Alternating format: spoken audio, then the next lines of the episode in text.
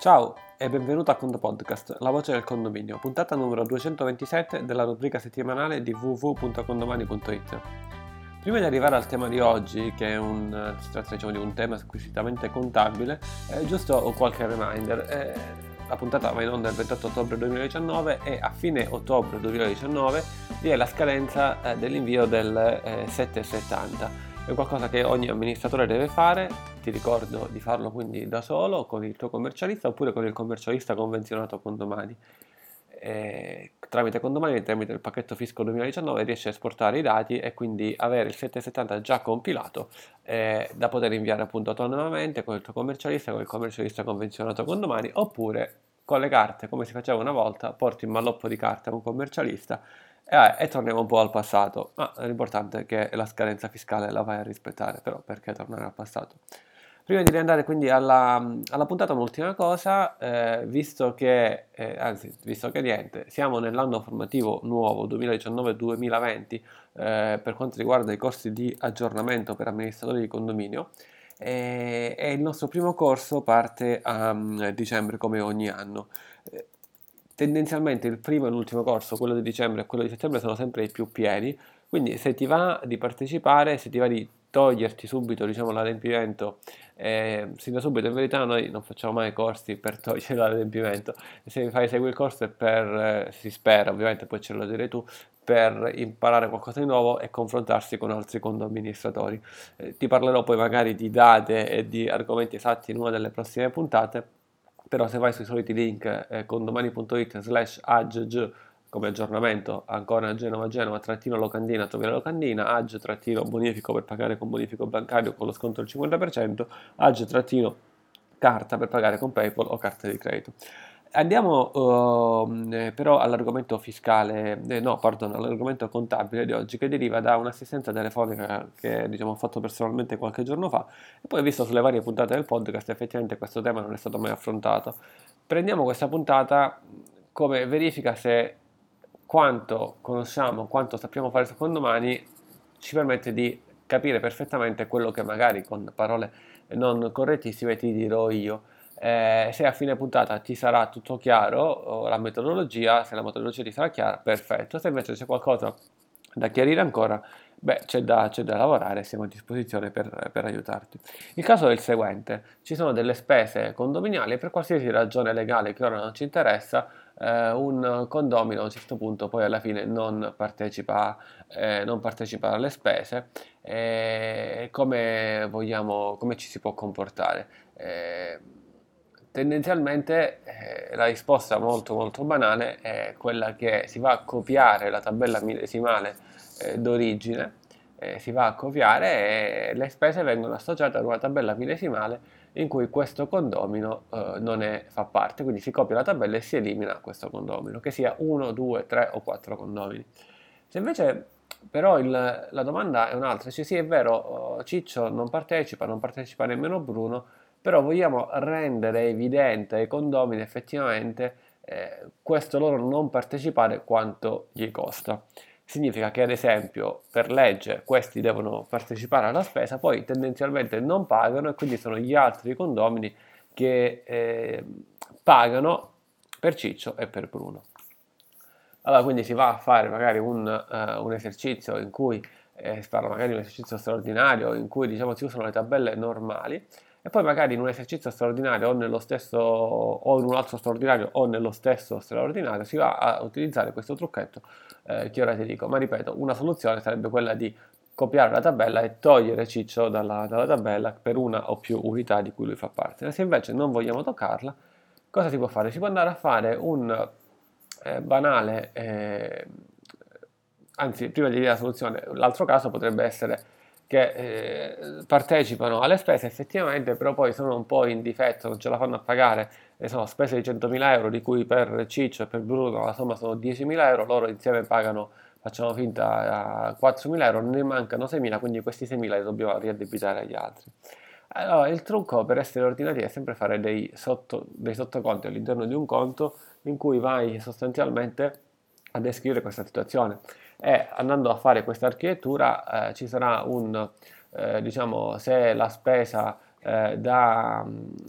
in certo senso possiamo dire da attribuire a Ciccio e a Bruno è di 6.000 euro, dicevamo se non ricordo male, un sottoconto associato ad una tabella millesimale il cui valore finale a consultivo sarà di 6.000 euro. Questa tabella millesimale chi devono essere presenti? Devono essere presenti Ciccio e Bruno. Poi vedremo in che rapporti millesimali. Eh, significa che sostanzialmente dovremo andare a inserire a consuntivo una spesa di, eh,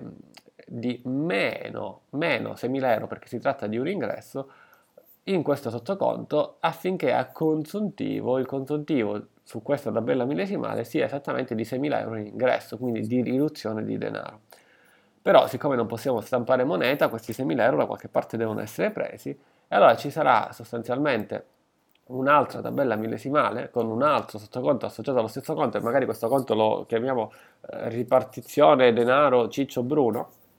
Ehm,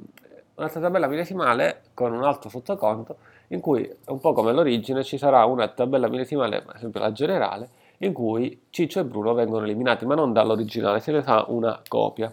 A questo punto cosa succede? Andrai a duplicare quella spesa di 6.000 euro, a questo punto stessa data movimento, stessa data contabile, come risorsa, come al solito la cassa giroconto, poi ci sono delle puntate in cui spieghiamo la cassa giroconto, e in sostanza, eh, vediamo qual è la puntata, la, eh, diciamo, poi ti dico anche qual è la puntata. Comunque, questa, mm, eh, la dico subito, dai, la 220. In questo sottoconto duplichi questo movimento, questa volta con il segno contabile più, quindi senza segno sostanzialmente. Quindi a consuntivo questo conto sarà fatto da due sottoconti più 6.000 meno 6.000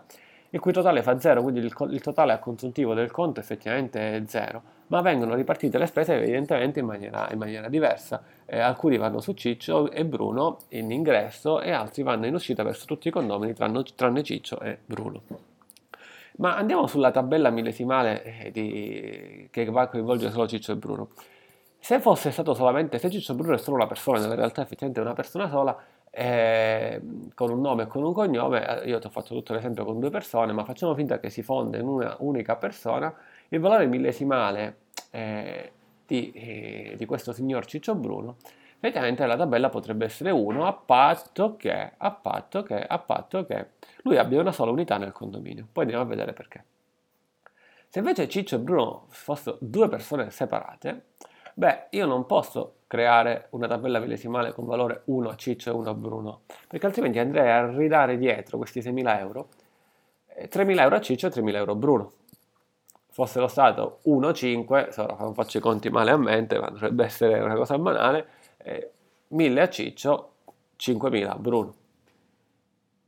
E quindi i valori millesimali effettivamente devono essere i valori millesimali originali che si trovano nella tabella con cui abbiamo ripartito le spese, ad esempio la tabella generale, quindi dove Ciccio aveva 8 millesimi, Bruno ne aveva degli altri. Quindi creo questa tabella vuota, eh, magari con un altro tab mi apro la stessa schermata, la schermata delle tabelle millesimali in cui c'è la tabella originale della, della generale, vedo quanti millesimi hanno Ciccio e Bruno e diciamo copio con il mouse e incollo dall'altra schermata sostanzialmente questo valore affinché in questa tabella millesimale in cui ci sono solo Ciccio e Bruno i valori sono proporzionali, cioè hanno valore, un valore proporzionale rispetto a quello che era in origine sulla tabella generale. Ora andiamo ad aggiungere un ulteriore tassello. E se Ciccio o Bruno fosse o una o più persone, ma avessero, quindi vale per tutti e due i casi ciò, ma avessero più unità, ha senso fare qualcosa? Allora uno dice, vabbè io ho più unità, ho un'abitazione e una cantina su condomani separate, in cui l'abitazione di Ciccio Bruno ha 100 millesimi, la cantina ne ha 10. Dice, ok, facciamo finta che Ciccio Bruno è una sola persona, io metto solo un millesimo, ne metto 110, una tabella millesimale con una sola persona, con una sola unità, sostanzialmente eh, o metto 1 o metto 1000, qualsiasi valore, eh, facciamo finta che il totale della tabella è 110, 110 su 110 sostanzialmente è il 100%, quindi va tutto da una parte. Dice, ma vabbè, ne ha due di, ne ha due di unità, una da 100 e una da 10, eh, se io non vado a fare una distinzione di cui sto parlando, quindi vado a mettere effettivamente 100 su un'unità e 10 sull'altra, succede che poi effettivamente a consultivo a Ciccio Bruno ridiamo 6.000 euro. Ma effettivamente se mettiamo che ne so 1 e 1 sulle due unità andremo 3.000 euro sull'abitazione e 3.000 sulla cantina. Se mettiamo 1 solo sull'abitazione e niente sulla cantina ridaremo dietro 6.000 euro sull'abitazione. Nulla cambia agli altri condomini, ma a consultivo seppur torniamo dietro 6.000 euro a Ciccio Bruno vedremo che ci sarà una discrepanza fra quello che esce originariamente fra le, due, fra le due unità di Ciccio Bruno eh, e quello che rientra. Il totale fra le due unità è, esce 6.000 entra 6.000. Oppure effettivamente all'inizio esempio dicevo che uscivano 10.000, ne tornano 6.000, quindi avremo un totale di 4.000. Bene, un totale di 4.000.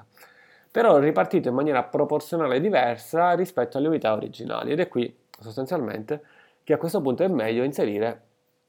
i valori corretti.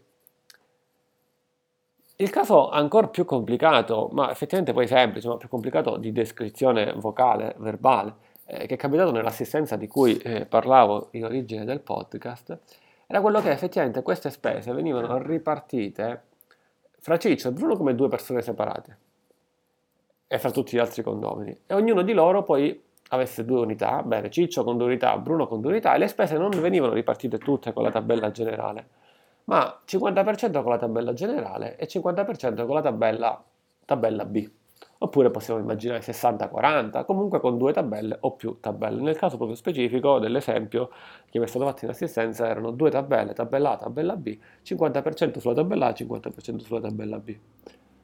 A questo punto cosa bisogna fare? Bisogna un attimo ragionare e onde evitare,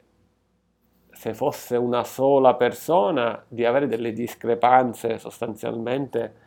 fra una unità e l'altra. Se invece sono due persone con due tabelle millesimali diverse, con due unità diverse, quindi il caso più complicato, onde evitare di avere degli errori contabili,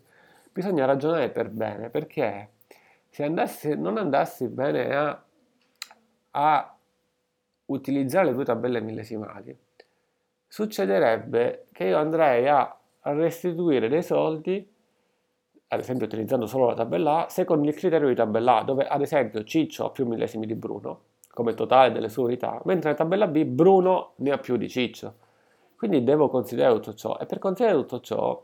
devo andare a creare sostanzialmente due tabelle nuove millesimali, la Ciccio Bruno A e la Ciccio Bruno B,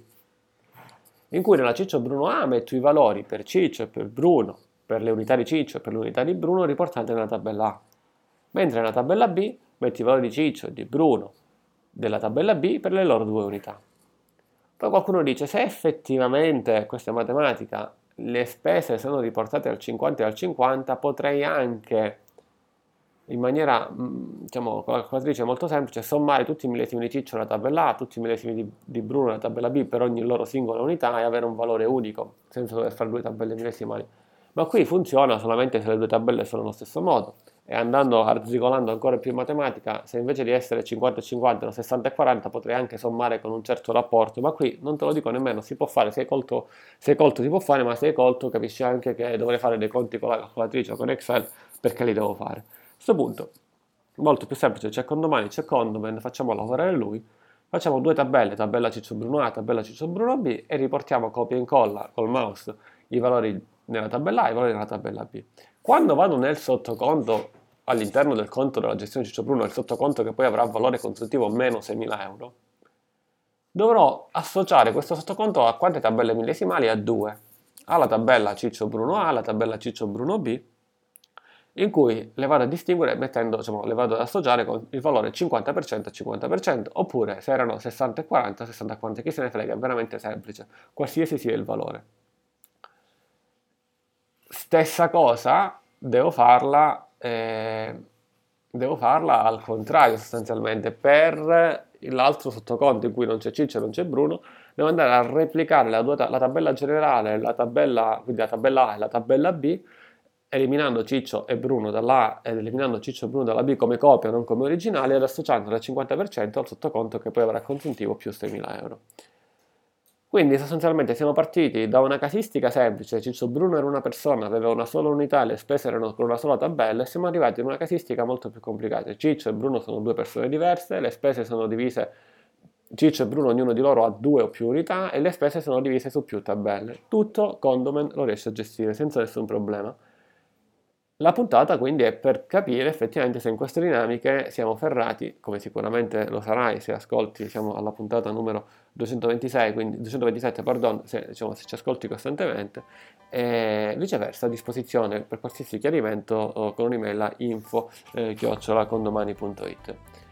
Come eh, parola eh, chiave per questa puntata rispondi con 770-770, ovvero la prossima scadenza per gli amministratori di condominio. Come dicevamo all'inizio puntata, ricordati del servizio convenzionato con il commercialista convenzionato con domani se ti va per l'invio.